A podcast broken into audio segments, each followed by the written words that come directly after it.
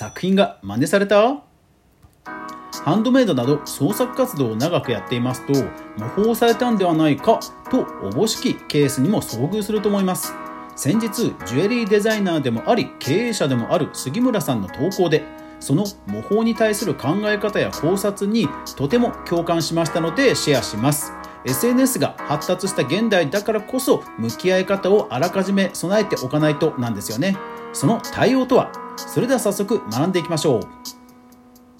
おはようございます。フリーでマーケターをしながらクリエイター活動しています香川です。この番組ではインフルエンサーやクリエイターに役立つ情報を毎日配信しています。いつも皆様のご視聴コメントフォロー登録本当にありがとうございます。さあそれでは早速いってみましょう。デザインの模倣について欠けている視点、えー、杉村萌美さんのノートより。はい、えー、杉村萌美さん、えージュエリーデザイナーでもあり、まあ、ブランドを、えー、運営する、まあ、経営者でもある方なんですが、えー、ノートや、えー、そういったオリジナルショップや、えー、それからスタンド FM でも音声配信をしているということでいろいろなところに情報発信していますので、えー、ぜひ皆さんも検索ご存知なかった方は検索してみてください、えー、概要欄にもリンクを載せてありますそこでですね、えー、いわゆるその、まあ、デザインを真似されたということについてのまあ、彼女なりの考察が書いてあってこれねものすごく勉強になりました。まあ業界でもその日本でも海外でもあるんだけどもやっぱり同じように扱ってはいけないですとか、えそれぞれ背景がや考え方が違うですとか、え向き合い方としてはこういう考え方があるとかですね。本当に多面的にこの模倣に対する向き合い方をですね解説している素敵な本当に素敵な記事ですのでぜひ皆さん自身でこちらは読んで、え確認してみてください。あの私もすごい勉強になりました。でそれで私なりに、えー、いろいろ考えたまとめを今日は具体的にご紹介したいと思います。私自身ブログを書いたり YouTube で動画投稿をしたりしていて、えー、当然あのパクられたり動画なんかもそのまんまアップロードされたこともあります。でブログやそういった動画などはもうファンの方が教えてくださったりしてでもう連絡がつく方であればもちろん削除してくださいというふうにして、まあ、大抵削除してもらって事なきを得ることが多いです。ただまあこれが例えばハンドメイド作品とかでしかも海外の人に真似されたとするとなるとなかなか対応難しいですよね。まして、えー、海外の方ですとまあ真似するしないっていうのではなく売れるから作ってるんだっていう全然価値観が違うところでやられてしまうということもあってまあ平行線だったり無駄足に終わったりしてしまうこともあると思うんですよね。実際、えー、皆さん使ってますでしょうか？えー、シーンという海外の、えー、中国の超人気 EC サイトもう使ってる方も多いと思います。例えば、えー、こちらでですね、えイヤリングと検索します。えー、そうすると、まあ、何万件とヒットするわけですね。でしかも、えー、っとフェイクパールデコレーションイヤリング131円、えー、フェイクパールデコレーションスタッドなんとか110円まあいろんなイヤリングがもうすでにデザインとしてはあるわけですよ。でデザインってそのハンドメイドに限らずシンプルであればあるほど、まあ、同じようなデザインになってしまうというのはもうしょうがないわけですよね。ですからそれをそれに真っ向勝負すまあちゃんと抗議するのかっていうところも踏まえてやっぱり向き合わなくちゃいけないと、えー、思うんですよね。はい、で、えー、実際ですね皆さんの、えー、私もそうだそうなんですけども、まあ、皆さんでも遭遇するケースっていうのはこういうケースが多いんではないでしょうか。ファンの方やお客さんの方から、えー、誰々先生の作品、えー、真似されてますよというような意見をもらうことが多いんではないでしょうか。はい、これ確かに対応難しいんですよね。あの教えてくださってありがとうございます。対応を考えますっていうふうにさらっと、えー、受け答えしてもいいですし一方でその方のし気持ちとしては私がせっかく、えー、素敵な作品を買ったのにこんな安物をつけてると思われたくないっていう気持ちの場合もあり得るじゃないですか。そうした場合には、やっぱりまあ、あの教えてくださってありがとうございますだけでするではなくて、まあ、似ないようなデザインをもっと頑張りますですとか、えー、もしそういうふうな、えことで受け止められてしまったらごめんなさいねもっとデザイン頑張りますですとかただまああのその辺はさらっとねなんか定型文は考えておいた方がいいと思いますであんまりそこは深入りせずに、えー、さらっと流すぐらいでいいかなとは思うんですねまあファンの方としては善意で教えて、えー、くださったのでもっとねあの受け止めてほしいっていうのはあるかもしれないんですけどそれはやっぱりあの抗議するかしないかっていうのは本当に難しい判断なのでもうしょうがないかなと思います。実際講義をしたとしても自分自身例えばある仕入れ屋さんから資材を仕入れてそしてこのマグネットとかこのアームを使って作品を作ってるという既成既存のものを使ってデザインをしている場合には当然自分自身も似て誰かと似てしまっているっていうリスクも当然あるので私自身はその辺慎重に判断してやっぱり必ず相手にものを言うようにはしてました。ですから言わないケースの方がやっぱり私はほとんどです。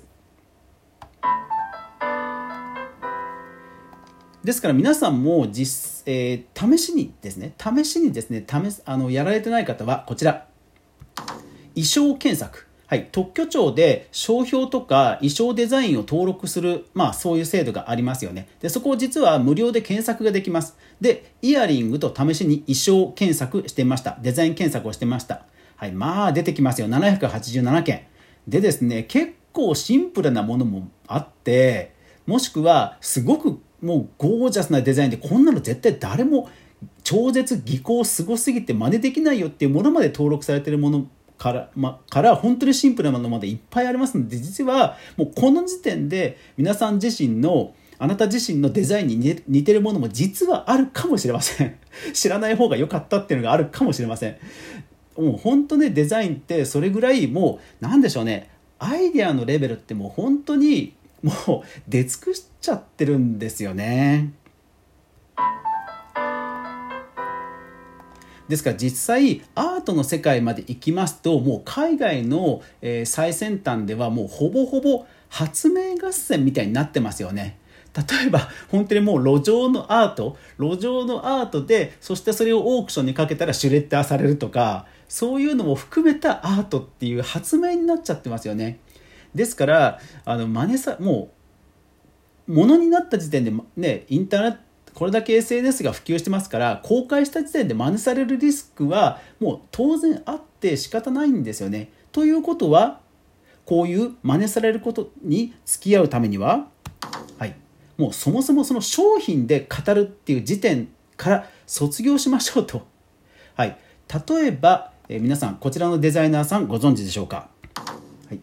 えー、草間彌生さん。えー、もうこのデザインを見るともうすぐあーって分かると思います。えー、この草間弥生さんは、えー、長野県松本生まれの、え、デザイナーさんでもう日本を代表する芸術家の方です。そしてそのデザインの特徴といえば、はい、水玉。圧倒的な水玉のデザインです。え？それって丸とかドットを組み合わせてるだけでそれってデザインって言うのと思われるかもしれません。でももう見れば明らかにあこれなんか見たことあるってすぐ分かると思います。それぐらい何でしょうねその作品水玉に関するデザインを徹底的に作ってそして作り続けそしていろんなこう作品を生み出し続けるっていうその生き様自体がもうブランドになってるわけですよね。ですからこれだけ SNS が普及して真似されるリスクが増えたという現代においてはそもそもその成果物を語るっていう次元からやっぱりぜひ卒業しましょう。そして、えー、比較すまあ競うっていうと変なんですけどもこだわるところはやっぱりストーリーや価値観や、えー、そういった背景や生き様というところに、うん、フォーカスする方が精神衛生上も健全かなというふうに私は思っています。その商品が仮に本当にシーンとかで100円とかで売られる可能性もあるわけですよ。商品だけ、あの、創作物だけにこだわってますと。でもストーリーとかあなた自身は絶対に真似できませんよね。逆に真似できないぐらいやっぱりこだわってその価値をやっぱりこの、えー、杉村さんのようにいろんな媒体でちゃんとファンの方に伝える？伝えるということもやっぱりそれは大事だと思います。逆に言えばファンの方がそういう模倣品と自分の作品をまあ区別できないって言うと失礼なんですけども同じものだと見なしちゃってるっていうことはやっぱりお伝えがやっぱり弱いんだと思います。やっぱりそういうところをあの粘り強く伝えるっていうことも今のデザイナーさんやクリエイターさんにはやっぱり必要なもう時代になっちゃってるのかなというのはねやっぱり正直思いますね逆にそれをやればあの衣装登録ですとか商標登録をするっていうコストを省けますやっぱりね、商標登録するのも数万円かかりますしやっぱりコストかかるんですねでもそういうことをちゃんと丁寧にお伝えするっていうことも普段のタスクの中に入れておけばはいあのファンの方が守ってくださると思います。ですから、防衛策、具体的な対策としては、